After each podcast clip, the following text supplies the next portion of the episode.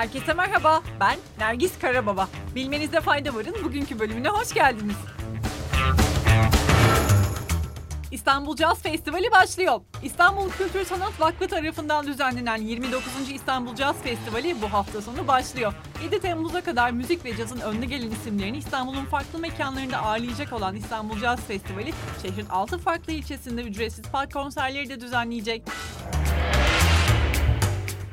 Bir başka sanat haberiyle devam edelim. İstanbul Müzik Festivali'nin yaşam boyu başarı ödülü Tanduğun'a verildi. İstanbul Kültür Sanat Vakfı tarafından Kültür ve Turizm Bakanlığı'nın katkılarıyla düzenlenen 50. İstanbul Müzik Festivali'nin yaşam boyu başarı ödülü şef ve besteci Tanduğun'a verildi. Ödül töreni ise 22 Haziran Çarşamba akşamı Atatürk Kültür Merkezi'nde gerçekleştirildi. Billie Eilish dünyaca ünlü müzik festivalinde dublör kullandığını açıkladı. Billie Eilish, Coachella 2022 festivalindeki performansında dublör kullandığını açıkladı. 20 yaşındaki şarkıcı bu hafta Apple Music One'a verdiği röportajda Nisan ayında düzenlenen Coachella Vadisi Müzik ve Sanat Festivali'ndeki performansının bir bölümünde dublör kullandığını açıkladı. Eilish, Coachella'nın başlangıcında gösterideki dansçılardan birini dublörüm olarak kullandım dedi. Covid-19 pandemisi boyunca hepimizin ekran süresi arttı öyle değil mi? Peki sizce en çok hangi yaş grubunun ekran süresi artmıştır? Maalesef ilkokul çağındaki çocukların. Bu alanda yapılan ilk küresel araştırmanın sonuçlarına göre aslında her yaş grubunda ekran süresi ciddi şekilde arttı ama ilkokula giden yani 6 ile 10 yaş arasındaki çocuklarda bu sürenin pandemi öncesine kıyasla günlük 83 dakika arttığı tespit edildi.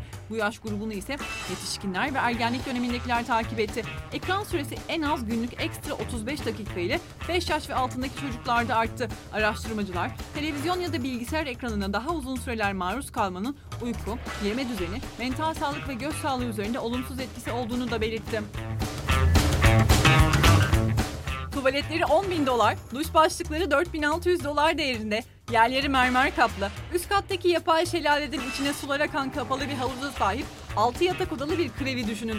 Biliyorum düşünmesi biraz zor ama bu lüks villa organize suç ve yolsuzluk raporlama projesi ve Medusa tarafından ele geçirilen binlerce e-maile göre 2021 yılında inşa edilmeye başladı ve kompleksle alakalı belki de en mühim nokta ise buranın Putin ile ilişkilendirilmesi.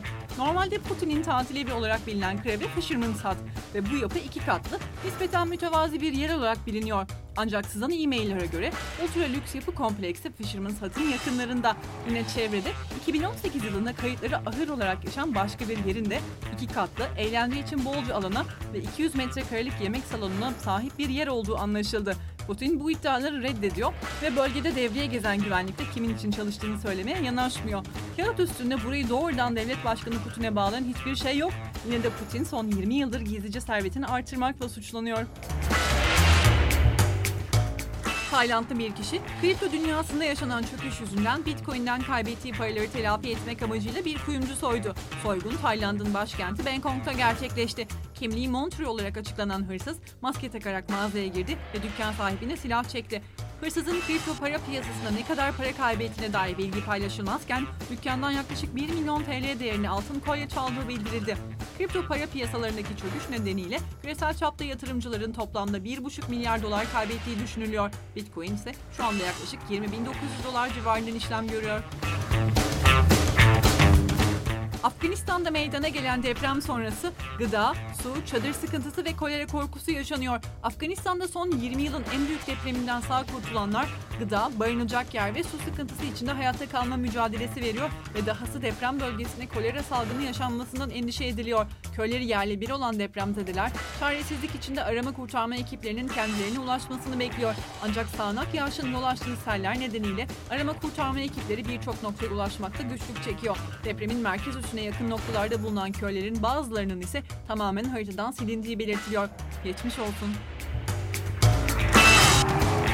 Dünyanın en yaşanabilir şehri Viyana oldu. The Economist'in yıllık raporuna göre Avusturya'nın başkenti Viyana dünyanın en yaşanabilir şehri seçildi. The Economist'in araştırma ve analiz departmanınca hazırlanan ve dün yayınlanan çalışmada Müzeleri ve restoranları kapalı olduğu için 2021'in ilk dönemindeki çalışmamızda 12. sıraya gerileyen Viyana, 2018 ve 2019'da elde ettiği sıraya yeniden yükseldi dendi. Viyana'yı Danimarka'nın başkenti Kopenhag ve İsviçre'den Zürih şehri takip etti.